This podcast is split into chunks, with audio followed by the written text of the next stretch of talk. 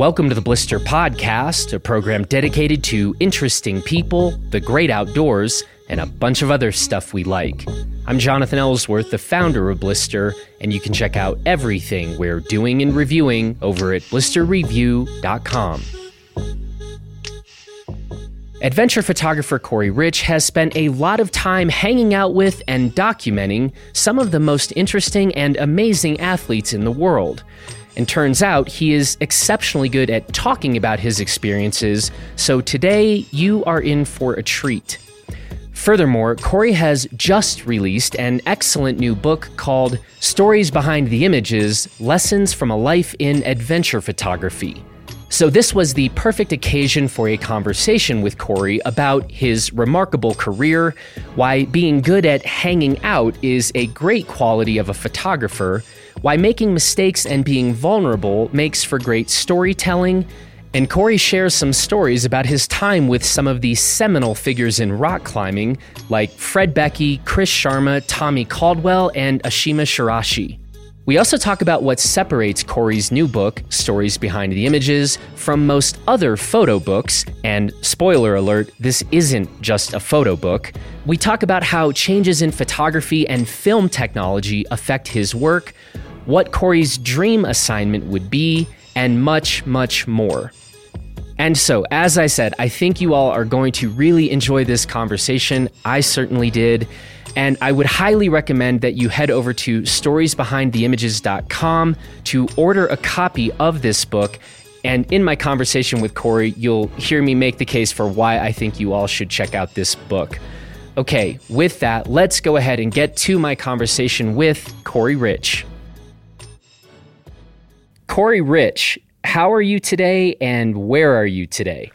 I am awesome. I'm doing great. I'm sitting in my office in South Lake Tahoe, California, and uh, and I'm in this typical state of mind, which is um, I'm I'm looking at the calendar and kind of counting the days down until I depart on the 31st for uh, for a giant project overseas, and it's I'm, I feel like this is my life. I'm trying to pack a ton of stuff. You know, let's say I have 14 days remaining right now, and I'm trying to squeeze 30 days worth of stuff into those 14 days. So that's that's kind of my reality always. Always. yeah. Um, normally when we, you know, record a conversation, it's we're going to take that conversation live just within a couple of days of having recorded. But yeah, given your schedule and uh, given the release date of this book of yours that is coming out, this is kind of getting near to be one of our last opportunities to talk because, um, well, why don't you tell us where where are you off to for the next thirty days or so? well, you know, I mean, nowadays lots of my assignments I'm not allowed to talk about. I mean, I, I actually oftentimes have friends and colleagues that I think sometimes wonder do you work anymore? Like, what are you doing? and most of that's born out of, I mean, I, it's safe to say I'm busier than I've ever been in my entire life and career with work. It's just a lot of the work that I do. It's, you know, for Fortune 100 style companies, and a lot of it's confidential and top secret, and they like to kind of keep the magic close to their chest, as one um, executive once told me. And, you know, they, they want to keep the focus in a smart way on what we're shooting the product. It's like the final product, and so. Uh, but I can I can at least because it will be over by the time this airs. Um, I am going to Fiji with an awesome team, eight other photographers, and uh, two picture editors and a producer, and we are going to shoot the still photos, so all of the advertising and marketing and social media images for the Eco Challenge Adventure Race, which is a, a, a Mark Burnett production.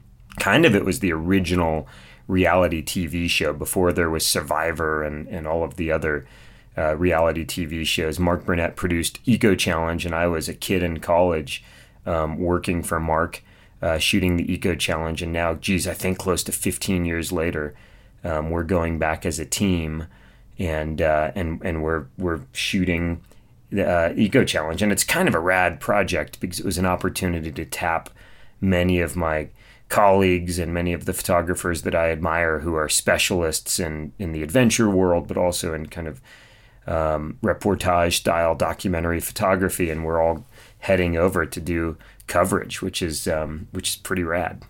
And then I, th- I think I have this right. You go from that project and literally skip to the next one. Yeah, that's the yeah that yeah that's you know it's funny we we spend a lot of time in my office looking at the calendar and it's the conversations are often around like could you fly directly from Fiji to you know to this other destination and how do we get your gear there and which crew goes with you? Yeah, but I'm I'm going to fly directly from Fiji to a shoot in the United States that really is top secret and that I, I can't talk about and we'll probably never get to talk about. But I'll post obscure images on social media where you'll scratch your head and say, What are they doing? where are they? Um, but yeah, so I'll go directly into it. Uh, you know, I think Fiji's three weeks, and then we'll go directly into a 10 day shoot domestically. And then I couldn't be more excited. I go directly from that top secret shoot into the the book tour for stories behind the images, and um, and that I'm I'm just really excited to be sharing the stories and sharing the book and kind of sharing my enthusiasm for photography and filmmaking with uh, with with folks who are who show up for these presentations. Um, yeah, I'm, I'm I'm just really pumped about the book coming out. And again, we're talking, you know, about this um, roughly a month, little more than a month before the publication date, which I believe is September 30th uh, on the book. Is this tour still developing? Do, is this? Do you already have the stops uh, laid out? Yeah, you know, I'm learning a lot um, about the book tour, you know, eh, day by day, but it, it is evolving. I think there's 15 or so dates that are locked right now. Um, most of them are domestic. A few are international. I know I'm committed to going to Portugal um, and I'm going to Canada, Banff for for two stops. And um, you know, the, the the goal always my philosophy is, you know, try to reach as many people um, as I can if I'm going to spend time teaching or sharing. And so, you know, we're trying to make these stops, you know, decent sized where we can kind of, you know, have a have a decent sized audience and and you know, I've learned in presenting and speaking, it's way more fun when you have a crowd it's way more fun. It's way more fun when you have a good crowd where people are into it and and they're there because they're really engaged in in what the presenter's talking about. And you know, I, I I listen to a ton of I listen to a ton of podcasts, and I, you know, I hear com- com- comedians talk about you know good crowds versus bad crowds. And you know, for me, the ultimate is you know I want outdoor enthusiasts and photography enthusiasts sitting in the audience. And I think if if those two user groups are sitting in the crowd, we're going to have fun. We're going to have a good time. I would highly, highly encourage people to turn out. Why don't we have you talk a little bit about how you describe this book? Sure. You know, one of my goals with this book I, really wanted it to be entertaining first and foremost. I, you know, I, this is not an artistic statement. This book, just to be clear, this is entertainment, and and this is this is not a hardcover, oversized photo book that sits on a coffee table and collects dust. I sort of really fought hard to make sure that it was soft covered and and a pretty reasonable price point because I kind of want I and I wanted it small so that it can fit in your backpack so that when you're traveling you can throw it in your backpack and it's like putting three magazines in your backpack and you know in some ways calling it a photo book is almost the wrong description this is these are essays you know they happen to be essays about photographs and those those handful there's 56 photographs in the book and those photographs are displayed either across a you know double page spread or a single full page and there's occasionally a behind the scenes photograph but really, this is a book, as the title implies. These are stories behind the images. These essays um, are oftentimes um, educational. There's there's interesting insights and information um, about really what happened behind the scenes. How was the photograph made? They're sort of caricatures of each of the people in the photographs. Um, you know, I've, I've always one of my favorite aspects of this job is spending time with some of the greatest athletes and most interesting people in the world. And so, you know, oftentimes it's this rare glimpse into how do their minds work. Um, oftentimes they're pretty self deprecating. It's the lessons I learned along the way. I mean, I'm I'm sort of the most just straightforward guy, and I'm the first to own when I'm not doing something right or screwed something up or made a mistake. And and I never quite intended for it to be a memoir, but but really it's it now that you know the set of images spans my career, and you know from the age of 20 when I really started working in college, maybe even a little earlier, closer to like 16 years old, and I'm now 43 the book really covers that duration of time. So there's sort of a, you know memoir aspect to the project, um, and you know I and I just I, I, really went out of my way to make sure that the essays were entertaining, and there were a new a number of essays that we threw out um, because they just you know they didn't they didn't add enough. They didn't check one of the boxes, which is it wasn't insightful enough. It wasn't um, educational enough. There wasn't enough of a caricature. There wasn't enough of a lesson. There wasn't enough of a sort of you know, th- there was no self-deprecating humor, and so you know, we really tried to tighten it up and make it the best set of essays. In fact, I think with most photo books, you think about you start by what are the greatest photos. And it's worth pointing out these 56 pictures, they're not necessarily my best photos. They're they're the set of photos that are most compelling to tell some interesting stories. You know, there's a couple duds in the book. There's a couple of photos that I'm not super proud of you know, wh- one photo jumps out. There's a photograph of uh, Jack Johnson, the musician, and Kelly Slater, the surfer. And it's literally a photo that I screwed up. That's the whole essay is about how I fucked up doing this giant shoot at the Hollywood Bowl with Kelly Slater and Jack Johnson. And and it's you know it it, it was kind of hard to commit to putting some of those photos in the book, but that's the spirit of the book. Hopefully, hopefully the reader picks up this book and they're inspired, entertained, um, and they learn something along the way. And you know, and to do all three of those things, I sort of have to be vulnerable, and I tried to make myself pretty vulnerable in the book. I love that you brought up the the Slater, Jack Johnson, and Ben Harper chapter.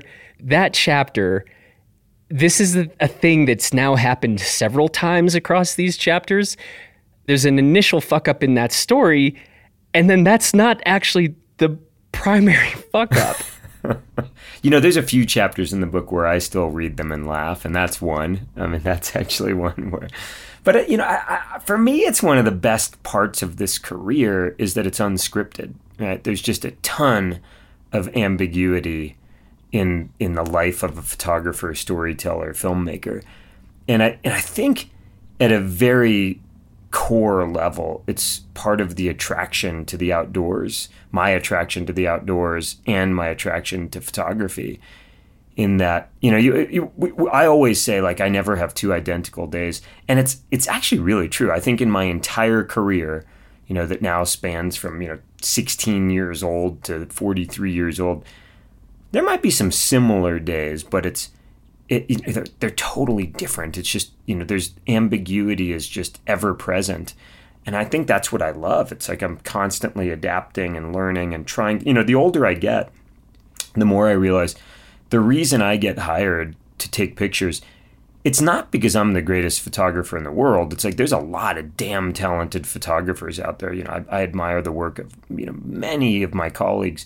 They're really good, but what they're hiring is experience. I mean, they're hiring someone's paying me today at 43 years old to not make the mistakes that I made at 25 and there and and that's you know there's no substitute for that mileage. I mean it turns out you know there's probably this bell curve that at some point like okay so I have a ton of experience but now I'm just a crappy photographer. Hopefully I haven't gotten there yet. But but but that but it's really true. It's like that is that that is what you know not just me but the you know the guys that are work the men and women that are working a lot right now in the photography world at the highest level or in the filmmaking world. What they're paying for is it obviously a, a skill set which is you know there's raw talent and and you know how to look through a viewfinder and capture compelling images.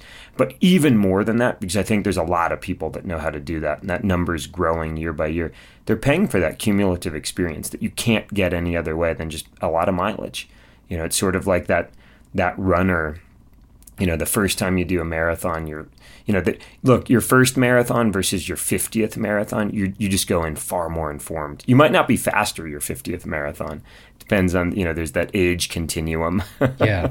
that goes into it. But, you know, I, I like to think that I'm like entering my prime right now. You know, the next 10 years might be sort of the, the best years of my career creatively and, and even from a business perspective. And, and I think part of that is, I'm just I'm just even more clear about what I like to do, what you know, what sort of lights that fire, and I have that experience to know when to say no and when to say yes, and you know, hopefully I'm fucking up less than I used to in my 20s and 30s. I don't know though, because I mean, this book actually we'll get to this, but this book actually kind of begs for a sequel. But if if you don't have any of the screw ups, you know, because you dialed everything in so perfectly. I don't know. The sequel might not be as good, but uh, so I don't, I don't know. I here's to you still screwing up.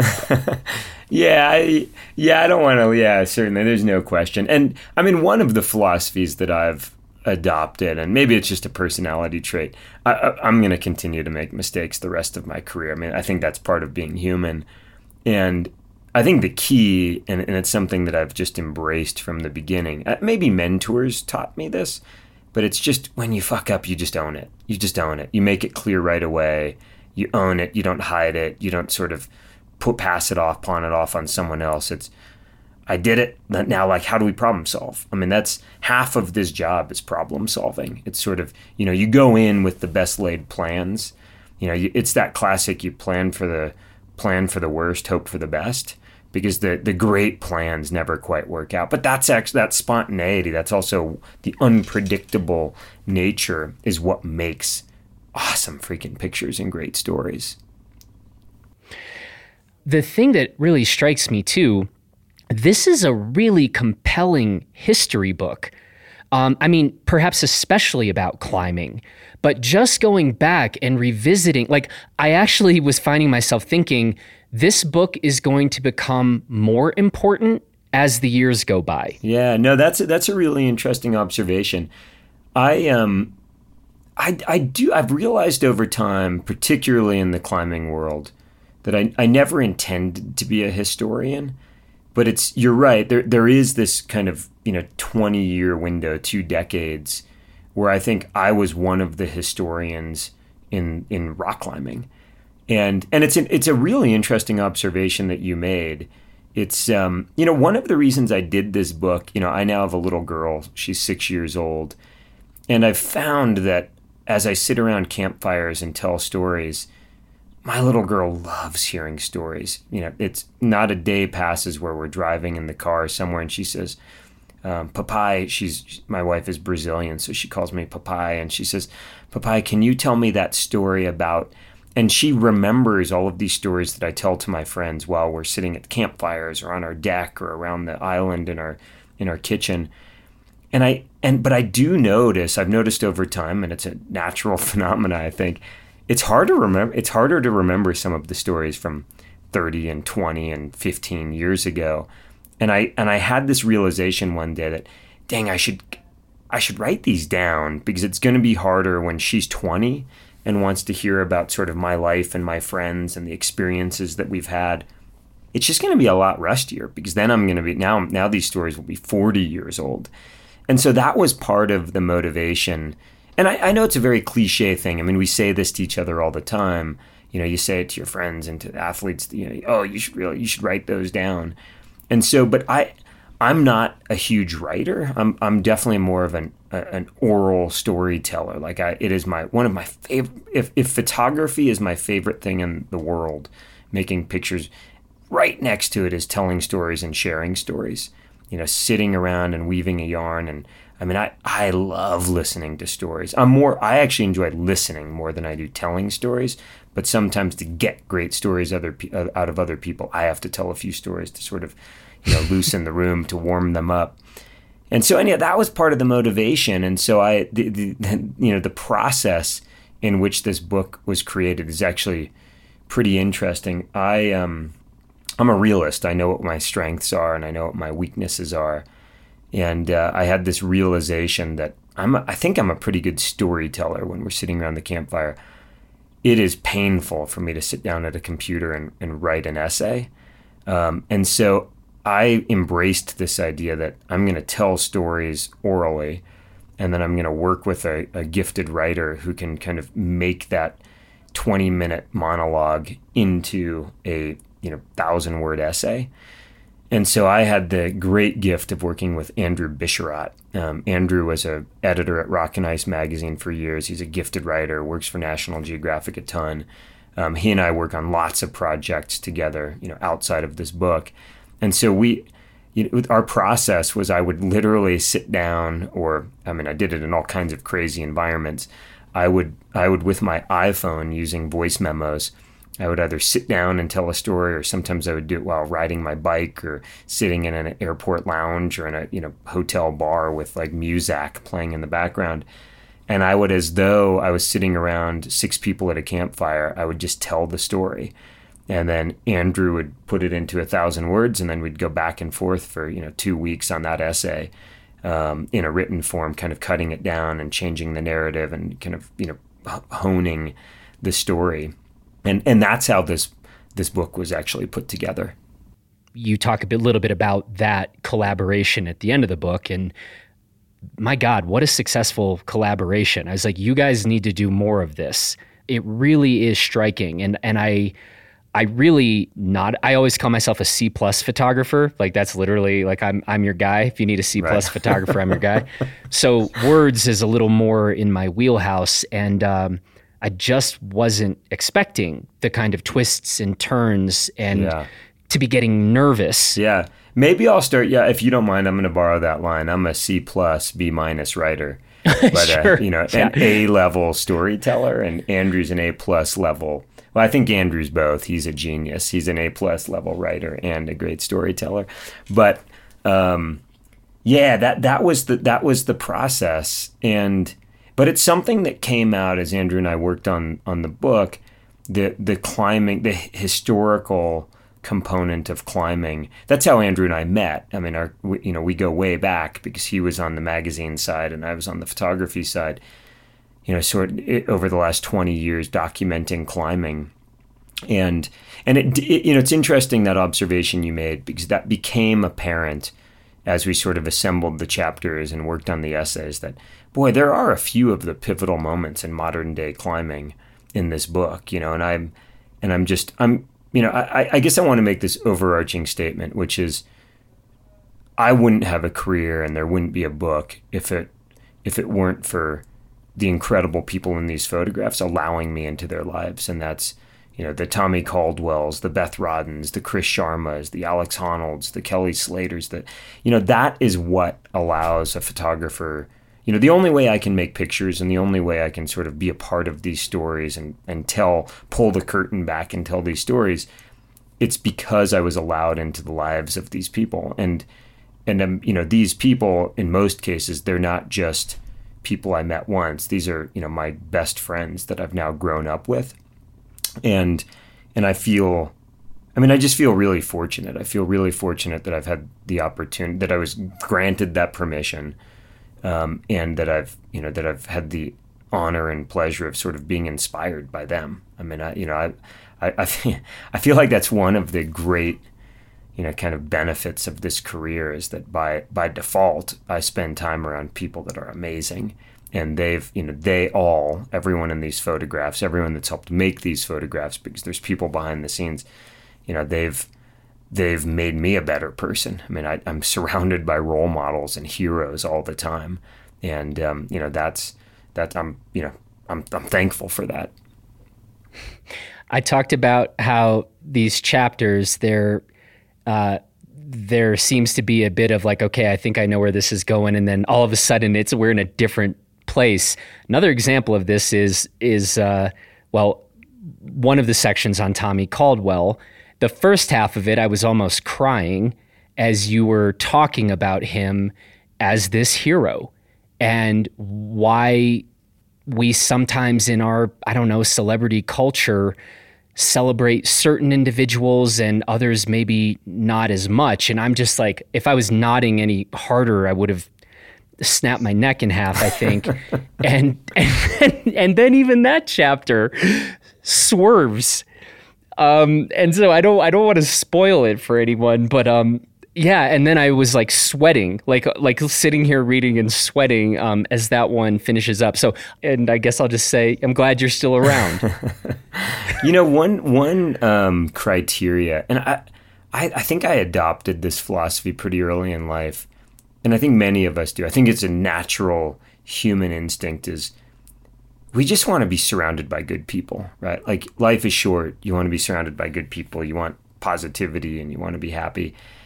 And I think early in my career, I instinctively realized, man, I don't want to work with assholes. Like every time I'm on a project, and it doesn't happen very often, where I'm surrounded by people that are negative and it's the glass half empty. They're just, you know, they're eh, they're just they're just not good people. I'm not happy. I don't do good work. I don't perform well in those environments. And but but I also applied that philosophy to this book. It was something that I early on realized as we realized all of these essays would become a book. I thought, no one's going in this book who's an asshole. Like life's too short. I, I don't want to celebrate anybody who doesn't deserve being celebrated.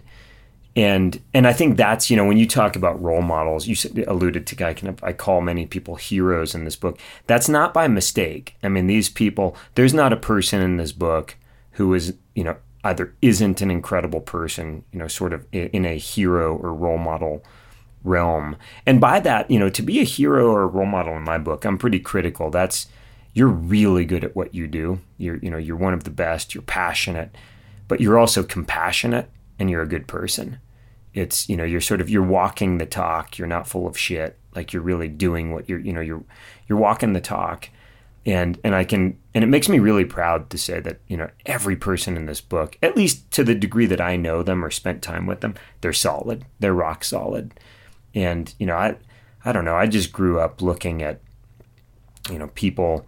You know, you want to. I, I always want to admire people. I admire a lot of folks around me, mentors, you know, colleagues, and um, God, you know, you, you just you need those shining stars. I need those shining stars that are just really good people and they're doing it right because I think they, they act as kind of a North Star for all of us. And by the way, related to everything you've just been saying, I mean, there's a lovely chapter on Fred Beckey. And uh, once again, I think, you know, a lot of people would agree with this. Other people probably need to read that chapter to understand this. But when you were talking about just the seminal place that Beckey uh, holds in the history of climbing. Um, that's a wonderful capture, and and again, it's in some ways like not much of a photo. Your uh, pretty famous photo of Beckey, but it's definitely still one of my favorite. And you could show me gorgeous vistas of Yosemite and wonderful ski shots and the rest, and that one is still stands as one of my all-time favorite photos. Um, so again, that is very much a chapter uh, worth checking out and, oh, and some wonderful words thanks. to accompany it. Um, yeah. Even you talking about Fred, by the way, just puts a smile on my face. Just the, the memories of there's not an interaction. There was never an interaction with Fred that didn't have, you know, eventually tears in my eyes out of sheer laughter and like the admiring his zest and like joy and appreciation for life. So I'm I'm talking with a smile because it's you know Fred is one of those guys that he was a one of a kind, and I'm gosh, am I honored that he was I was part of his life in some small way. So the historian hat. I am just curious if I ask you about Chris Sharma right now, right? I mean, we are have Alex Honnold's huge accomplishments have um, been plastered pretty far and wide recently, and deservingly so. You know, we've talked a lot in the last several years about the Dawn Wall and Caldwell's accomplishments there with Kevin. And we see a whole crop of super strong climbers and boulderers coming up. And I guess I just was curious to ask somebody who's in a good position to kind of weigh in or talk about this. How do you think about Sharma in the scheme of this whole climbing world? Yeah, I mean, I think there's two two things immediately come to mind. Um, you know, in my lifetime, I've yet to meet a more talented climber than Chris Sharma. Like Chris is from the very first interaction with Chris, and he was young when we first met. I guess so was I. um, but Chris is a phenom, right? I mean, he's a he's a one in a billion type person. I mean, he is. I mean, he's a one of a kind. Chris is, and I, I think I, I'm. It's safe to say this. I think you know Alex would say this about Chris. Tommy would say this about Chris. You know, Beth would say this about all of the other great climbers of of this generation would say it about Chris. Chris was like born with this natural physical ability and intellectual ability to climb hard and like see the future. I mean, he was ahead of his time from the first moment he touched rock and he defined a generation of climbing. I mean, he really he set the bar, set the standard for how hard people could climb. So, I mean that that you know, that's one I always say that that I you know, in each sport, there is the per, there's a Chris Sharma, somebody that they are they are like genetically built to do a certain thing, and and but it's not always that they find that thing, and so you know Chris found it. Like he he was programmed to be the greatest rock climber on the planet, and and he found rock climbing and he sh- and he was. He was he he was the greatest rock climber on the planet for a long time.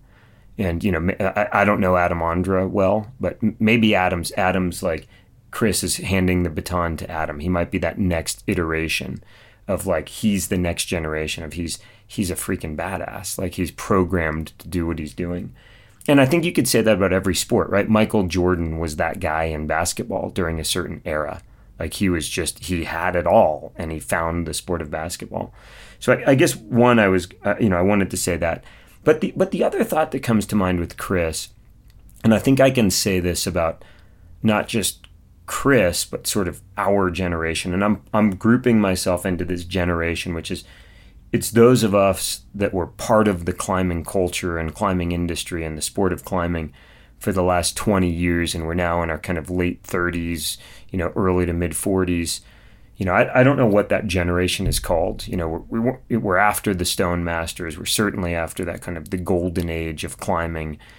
Um, but i think there's also we're watching this natural progression or evolution of of what happens. And and part of it is it's it's how gracefully both the athletes, the photographers, the filmmakers, the sort of everybody attached to the industry evolves as a human.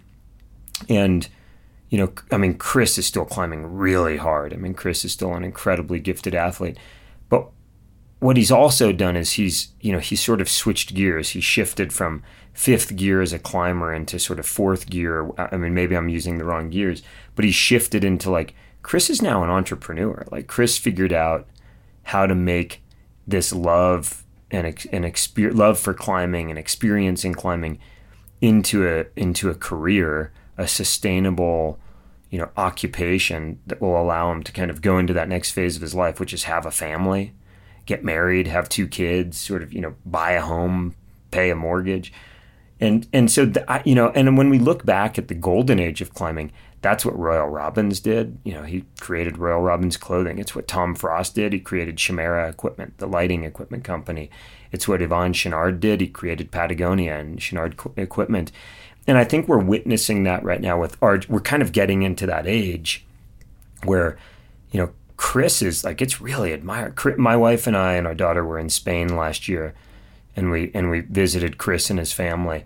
And I have to say, it was so awesome to see Chris in that role where he's he's running a thriving gym in Barcelona. You know, he's created a brand of climbing gyms.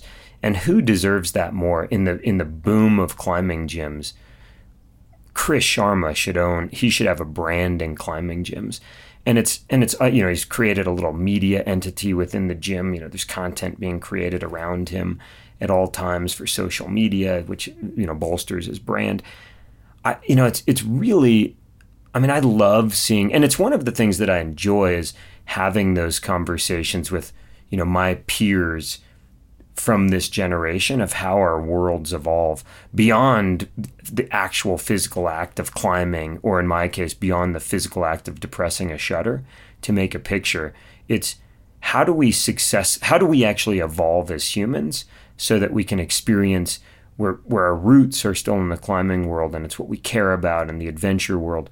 But how do we also live a fulfilling life outside of of just being at the crag every day or depressing the shutter every day? And it's uh, you know, I'm not sure if that's where you were going, but it's I have to say Chris is like it's it's, it's incredible to see what in particular what Chris has done both as a climber but now also as a as an entrepreneur.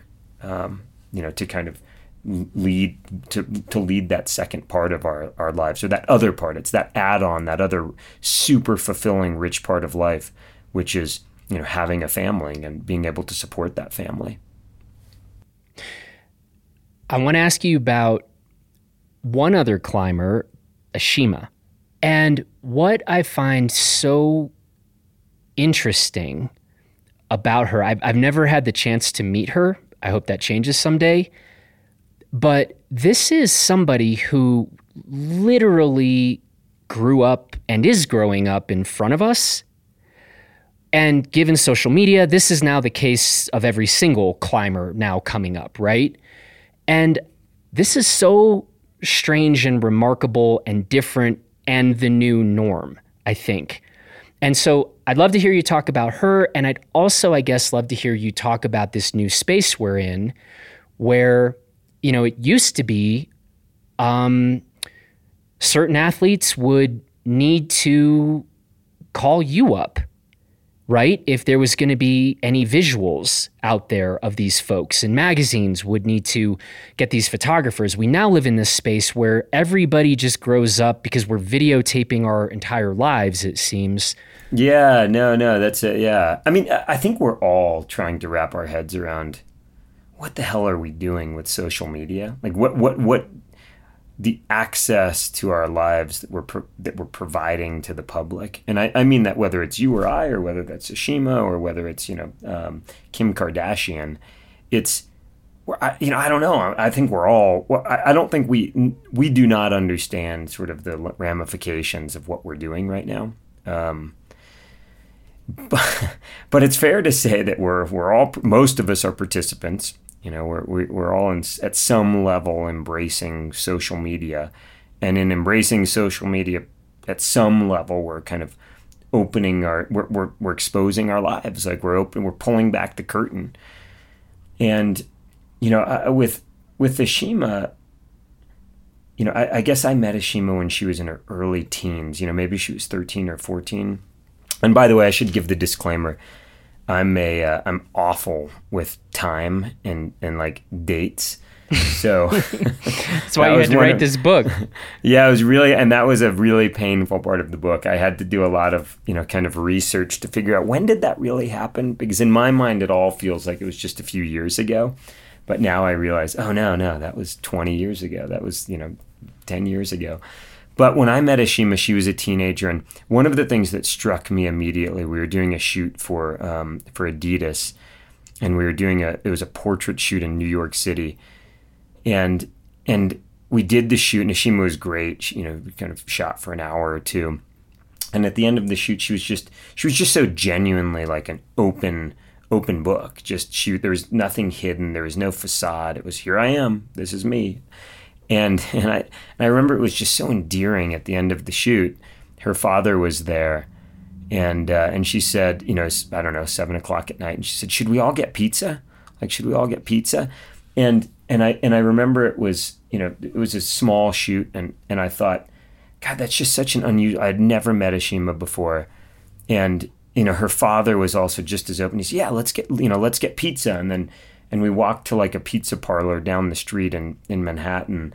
And and then of course her mom showed up and all of a sudden it's like there's Ashima's family and this 13 year old girl and just this super genuine open conversation about life and being a kid in in New York and you know a, a father who was a dancer you know Japanese Buto dancer and you know came out in that conversation that one of my good friends Joe McNally uh, one of the legends in photography had photographed her father years ago.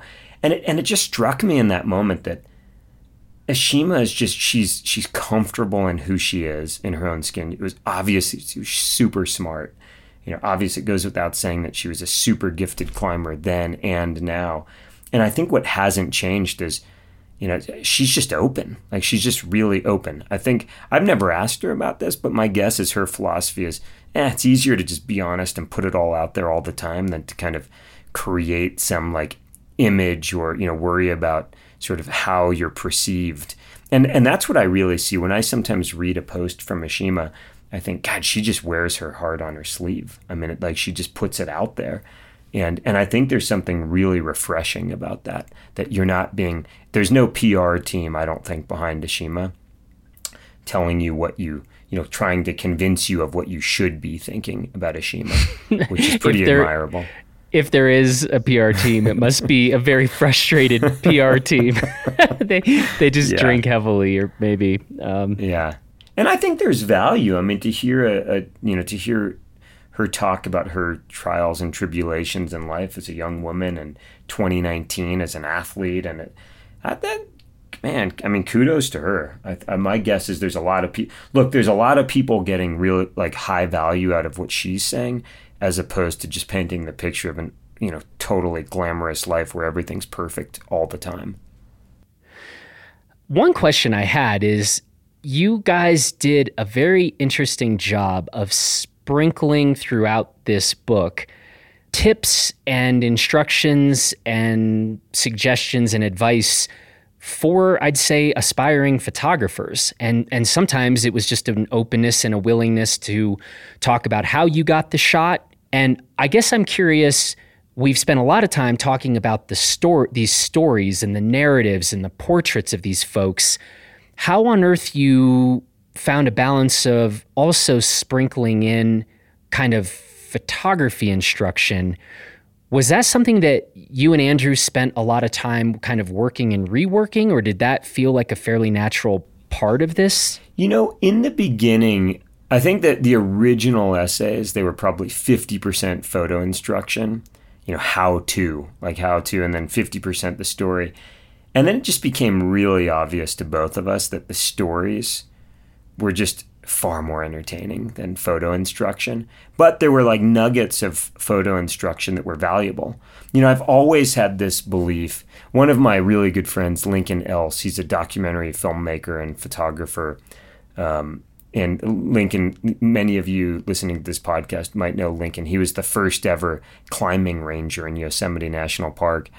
But Lincoln always loves to say in the photography world and in the filmmaking world, there's no secret sauce. Like anyone that believes they have a secret sauce and that's what like separates them from the pack, eh, you know, they're, they're disillusioned. And and so that that's always been my belief that there's nothing that I don't want to share. I'll answer any question. I'll share the details. I'll send you the settings. I'll and but I think that's a generational thing. I think the you know the generation before me was much more guarded around you know the technique it's the you know the sort of what lens and what aperture and what do you do to your film back then to kind of make it work or that special filter that we were using. Now I think that's all bullshit. Like I think you know hiding you know the internet's incredible. Um, I think the photographers that share the most, that kind of share the tips and tricks and you know the quote unquote secret sauce, it, it raises the bar for everyone.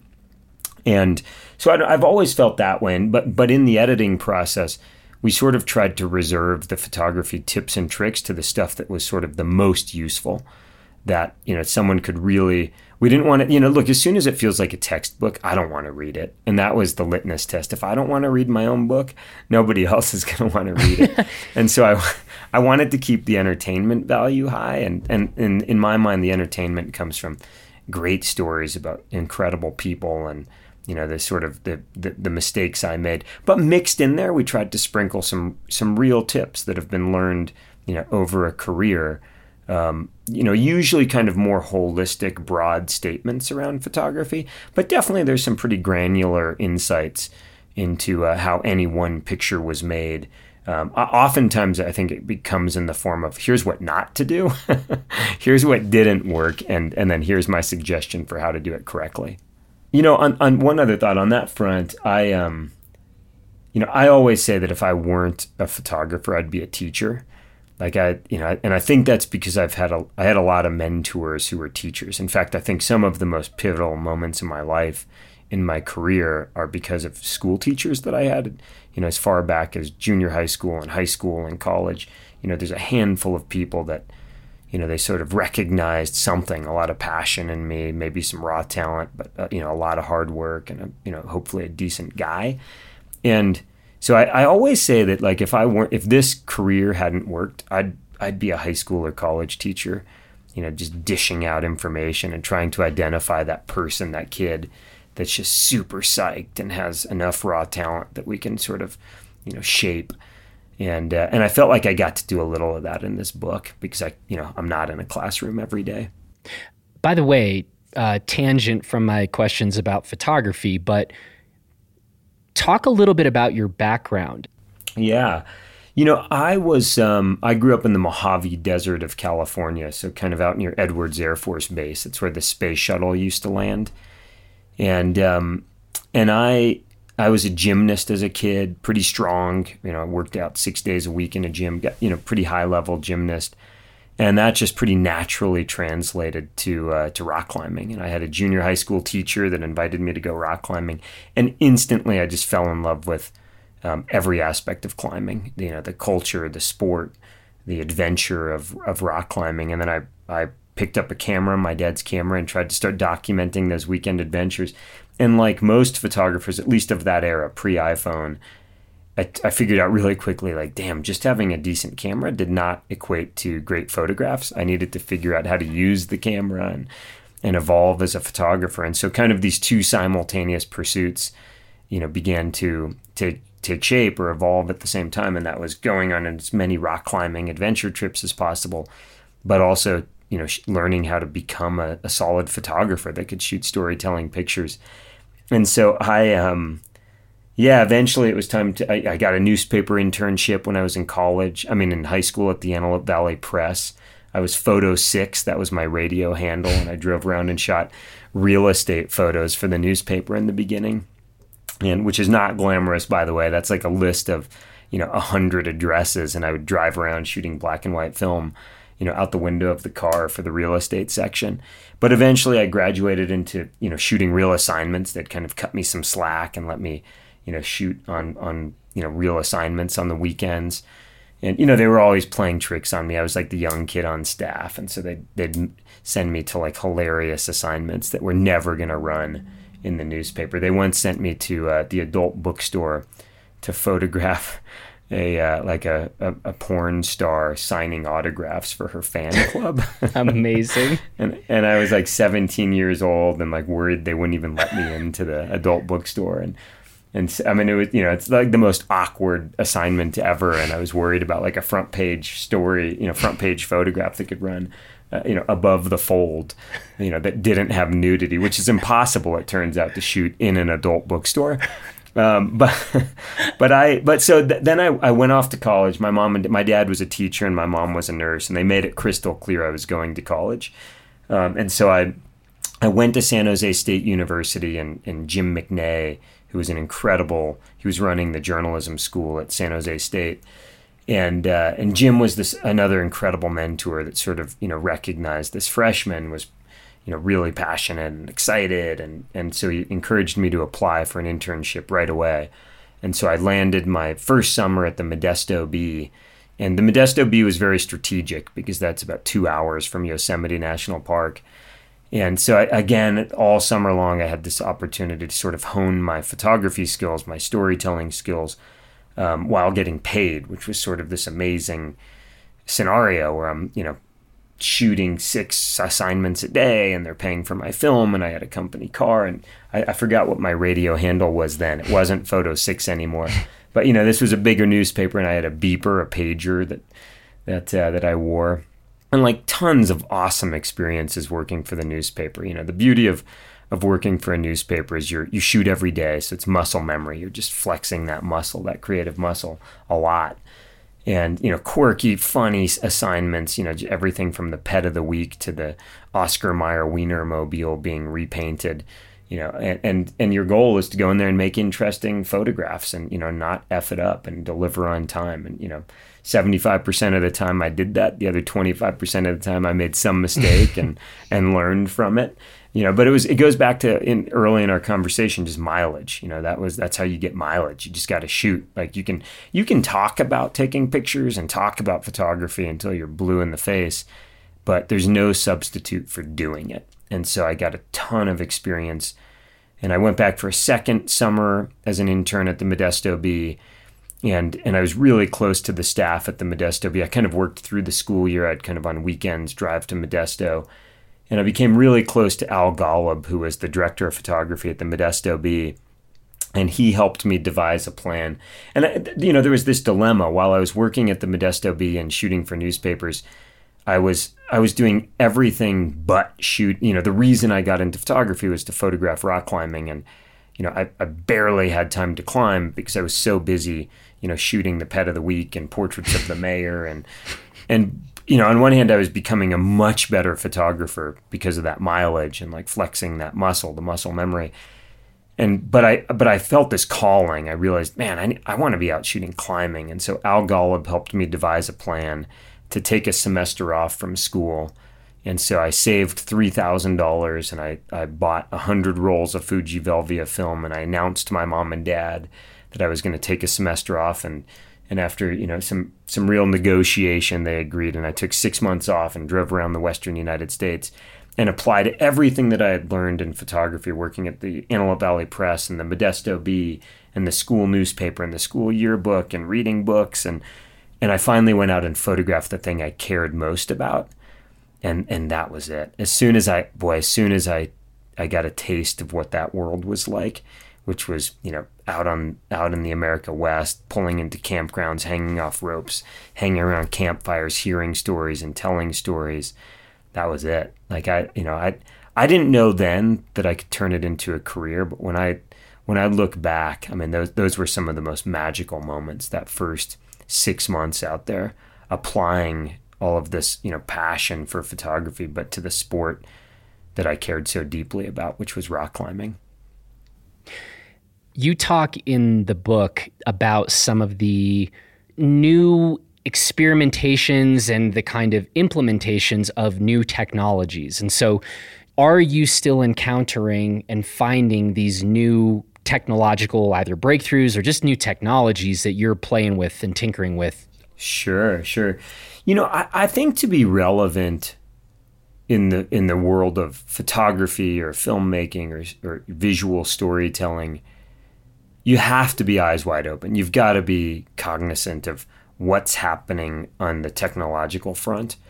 Um, but I, you know, one thing I remind myself of all the time is content is king. Right at the end of the day, it's it's it's about the image, it's about the story, and what tool you shoot that on is secondary to what the story is. Right? We other I always say that like a, a photograph or a film or, or music or a piece of writing it either moves people or it doesn't. And, and I don't give a shit what resolution that file is or how good the sound mix is or the you know how great the color is. It's either good or it's not. That's all there is to it. And occasionally it's great. It's either good or it's great or it's not. And and it's one of those three categories. And if if you look at a picture and it do, and you react like the hair on the back of the neck stands up, you you sort of you know, an audible wow comes out of your mouth. It inspires you to kind of call your partner and say, "Why don't we let's go to Yosemite this weekend?" Um, it inspires you to walk out the door and take your dog for a hike. That's a good picture. Like that, that did something to you. So that's you know that's what we're all striving for, right? In whatever our art, in whatever our craft, we're striving for good or great. And it's hard to make good or great. It doesn't happen every time you press that shutter, every time you pick up the guitar or you know start typing on a keyboard but we're striving for good or great and but the, but but it's also it would be naive of me to say that I'm not paying attention to technology you know I'm I'm not the early adopter that's for sure it's pretty rare that I'm the first guy to grab a new piece of technology and sort of try to figure out how to use it um, but I'm very conscious of and so are the guys that I work with you know, if there's a tool that makes our job easier, meaning I can spend less mental energy fumbling with controls and calculating exposure and trying to get the focus correct, I'm going to use it. I mean, I like I I want my focus to be on what's happening on the other side of that camera, not how to operate the camera. Um, and, you know, and, and I've I've always um, like I, I want I want to tell effective I want I want to tell stories in the most effective way. I want to move people, and so I'm always open to sort of new approaches. You know, I, I got pretty involved with virtual reality, 360 degree virtual reality, and you know, look, it, it doesn't seem it doesn't appear that it you know totally caught. I mean, it's it's sort of we dabbled in it as a society for a couple of years. That you know now we're going into kind of 180 degree VR or you know AR but I'm you know I'm open to it. It's like I'm always I'm just always striving for I want to see people react. You know, I want to and I use my mom as like that litmus test, right? If my my mom is going to tell me that actually she's she's not your typical mom that everything I show her she says, "Oh, that's incredible, Corey, because you're my son." She'll oftentimes say, "Oh, that's interesting," which I think means she's not that impressed. Uh-huh. and so, but it, but she can't hide when she's really impressed. You know, she she can't hide when she says, whoa, like, wow, like, where, you know, where are you? And how did you do this? And I think, you know, I, I use my mom as one test. I mean, I'm also, you know, my toughest critic, and I, I lean on many of my colleagues to tell me when I've done, you know, when it's good and when it's great and when it, it just sucks and it's not that good and you got to try harder and, you know, go back out and redo it. Um, so I don't know. I don't know if that was a, the answer to the question around technology, but I'm I'm open to it. But I you know I, I want reliable tools. I don't want to think about the technology that's in my hands. You know, I one of the, a question I oftentimes get. You know, I'm a photographer and I feel really fortunate that I'm a Nikon ambassador, and so I work very closely with Nikon in Japan and Nikon in the United States, and it's and they didn't choose me. I chose them. I I chose to use Nikon cameras years ago because I they were solid and they they worked. They were reliable. And and then it turned into a relationship, which I'm super proud to have that relationship. But it's I feel that way uh, about everything and, and the tools that I use. I want the most rock solid solutions so that I can focus on the story and the image that I'm making. This next question is kind of a selfish one, and and I'm I'm really curious uh, about what the hardest thing is for you to shoot. And I'm I'm asking this because you know we end up shooting a whole bunch of photographs here at Blister and you know ski photography and climbing photography and mountain biking and trail running and, and the rest.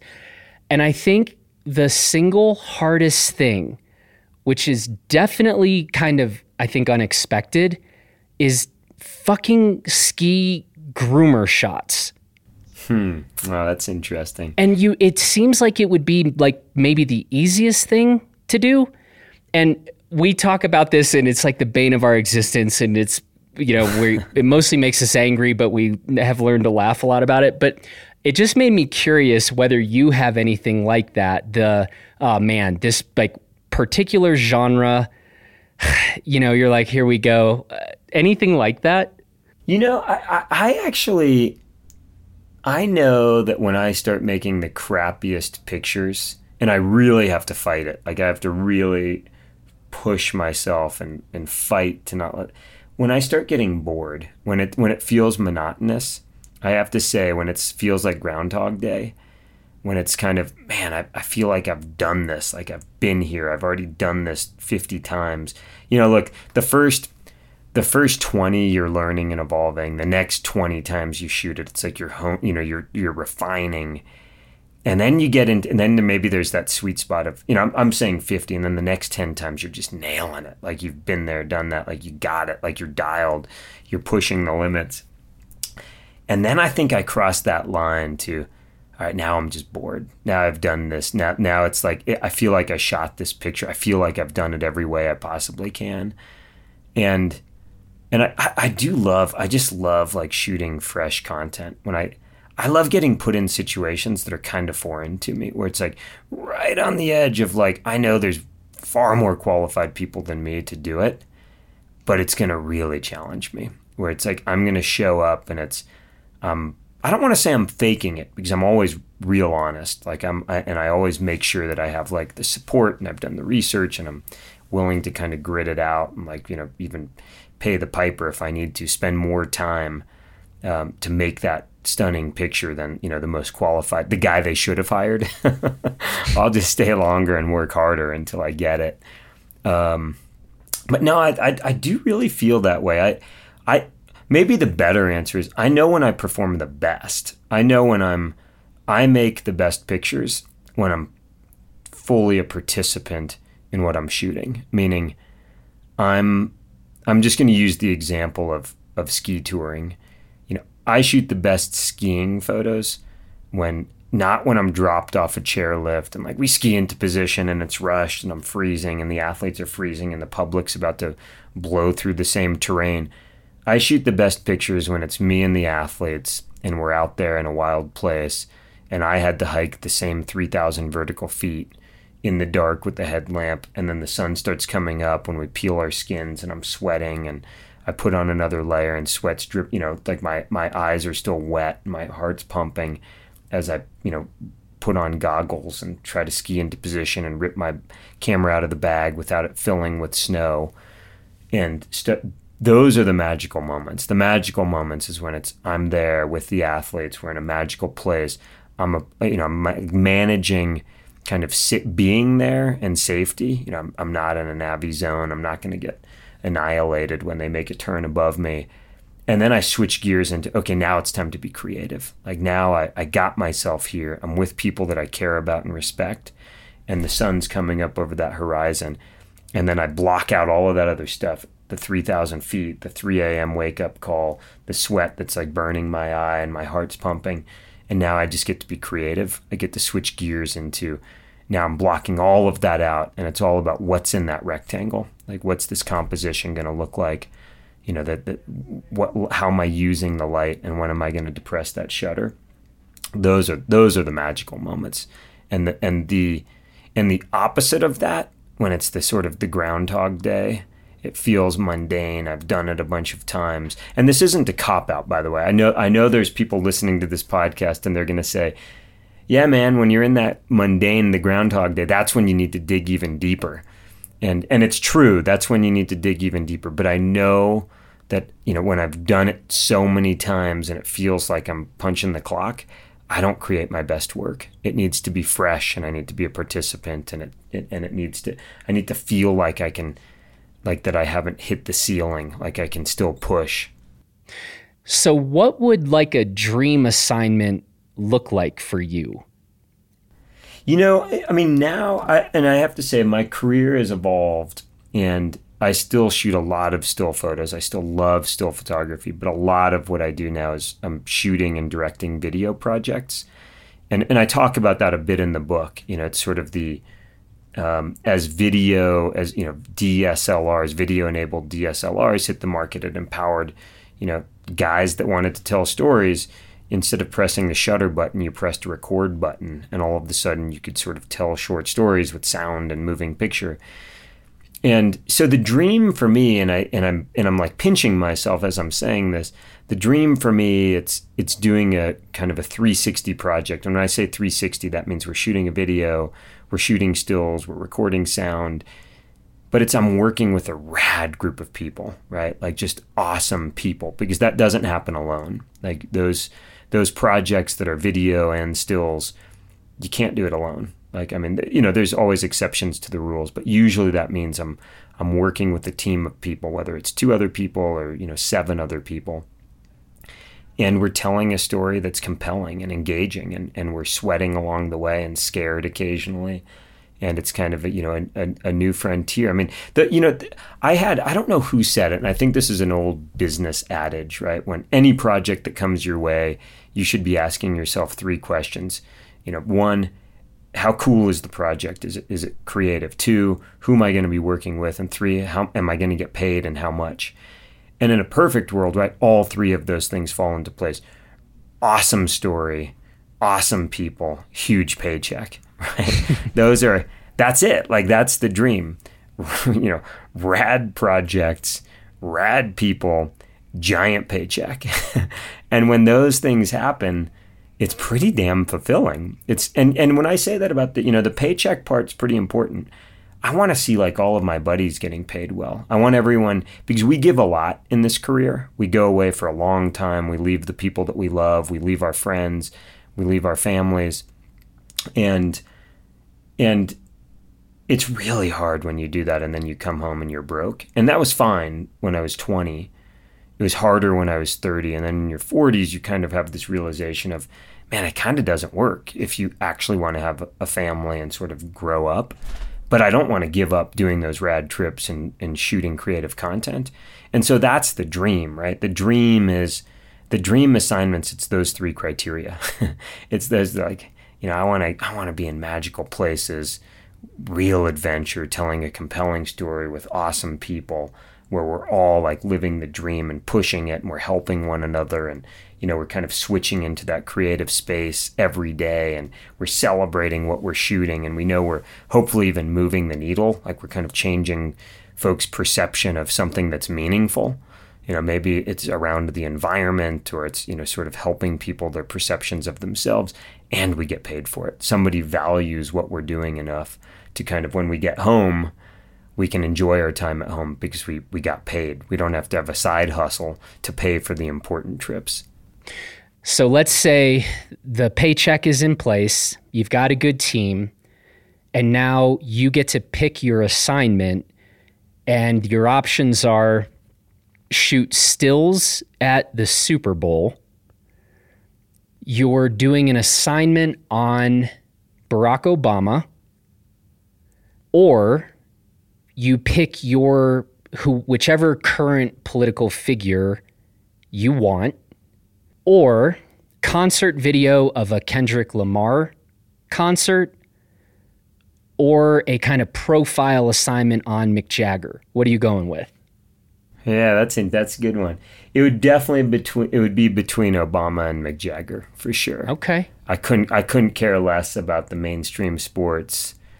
You know, I I, I can't say that I'm a yeah. It it would be, look those are those are two guys, Mick Jagger and Obama, right? They've moved the needle, right? They've they've affected. I mean, I'm I'm just fascinated by people. Like I would I, I would love to understand what makes Obama tick or Mick Jagger tick? Like, what what is their life like? What was it like? And you know, I think I think that's part of our role as storytellers. Is you know, I consider myself a journalist. By the way, I, I don't. I'm not an artist. I, it's hard for me to call myself an artist. I'm a I'm a storyteller. I'm a visual storyteller. I take pictures. I shoot videos.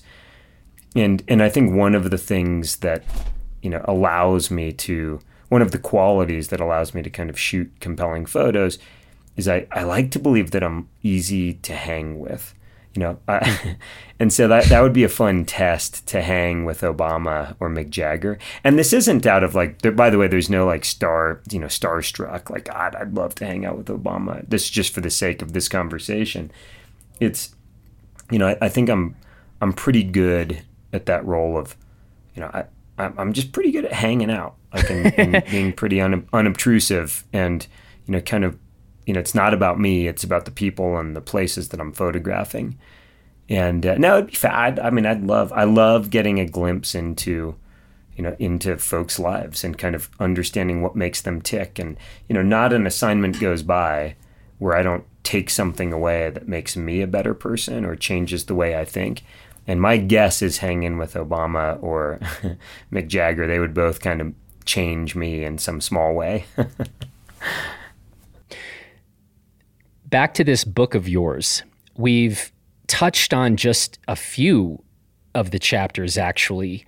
Before I let you go, let me see if I can force you to single out one of your favorite stories in this book. You know, I, I, have to say it's still, I mean, and maybe this is because it's just such at the core of who I am today. I, I guess I'd point at two chapters. Um, one is chapter number five, The Image That Launched My Career. It's my buddy Tom Bulow from college getting a shot in his ass. He's, um, he's laying on a table in a cantina in Mexico.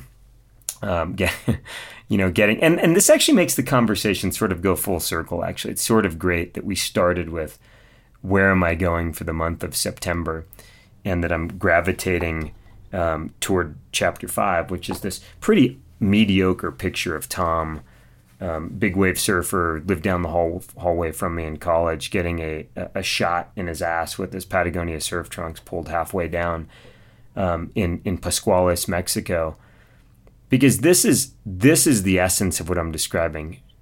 Being in a wild place on a trip where the outcome's uncertain, with somebody that you love hanging with, who's an impressive person, and making pictures, documenting that journey where where there's you know there's unknown, like it's not scripted. This is all unscripted, and this mediocre picture. um, you know, ran as an ad in Outside Magazine 20 years ago, and in fact, more than and again, caveat: I'm terrible with time. Maybe it was more than 20 years ago, but this photograph got me the first gig shooting the Eco Challenge for Mark Burnett. You know, 20 something years ago, and here I am 20 something years ago later, give or take a few years, going back to shoot Eco Challenge, leading a team of nine photographers and you know a producer and editors.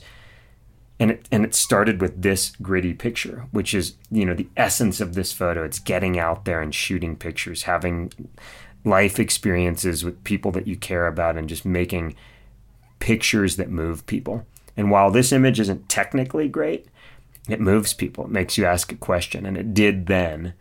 And to this day, I've you know it's still one of my, you know, while it's a, it's not the greatest picture I've ever shot, it's some of the best memories are attached to that. You know, it's it's a it's a story I love telling. I love sitting and reminiscing with Tom. And maybe I'm God, I don't know. Maybe am I getting old and sentimental now, but I don't know. All every one of these pictures is super meaningful to me. That's why it's in the book. But you know, I'm scanning this, you know, the second page in the table of contents, and you know, I, I'm and I'm like debating whether I talk about the last chapter, which is about my wife and daughter, and sort of that you know coming of age and sort of moving on and and and having a family. You know, it's like I still read that chapter and I look at that picture and I tear up because it's you know that's what this is all about at the end of the day is is memories and sharing with the next generation and you know which there's no one that matters more than like your own offspring and your own family. And then i also look at this photo of lynn hill where it's you know like lynn is an icon. Like i grew up admiring lynn and and that story about going up on el cap with with lynn hill you know that was like Lynn's Lynn's awesome. Like that was one of the great moments of my career, hanging next to the great roof, shooting virtual reality as Lynn Hill busts out, you know, frees the great roof of El Cap. And it's you know, I guess I'm pointing at these kind of markers. You know, that that first image is one of the early markers, and then I sort of jump forward, you know, by a bunch of years and here I am like 20 years later as one of these climbing historians shooting with Lynn Hill and then I jump forward another couple of years and I'm I'm talking about kind of sharing these experiences with my my family and child. It's like I think I think that's the beauty of of storytelling and living in the world of being a journalist is that there's just a whole lot of great memories that we get to share and that we were a part of. And and I'm okay I'm okay that I was a part of them as the historian, as the documentarian and because the, those all of those stories have kind of made up for me what I think has been a pretty rich life and career, and I'm thankful for that. This book is just such evidence that there is definitely got to be a sequel coming down the line. The historical value of these stories, in addition to the pretty extreme entertainment value of these stories, um, I really think this is. Uh, a book that started as a curiosity to me, uh, you know, as a photo book, um, has become a whole lot more than that. And I think that you and Andrew deserve a lot of credit for what you've put together here. And um, like I said, I'm I'm already looking forward, and I'll I'll put the first pressure on um, before this book is even dropped. I, I'm looking forward to the sequel. Well, hey, thanks. I'm, I'm, well, you know, what I'm most excited about is the next 43 years of, of adventure and making pictures and making, making memories. You take good care. And again, we'll talk to you real soon. Bye bye. Thanks a lot.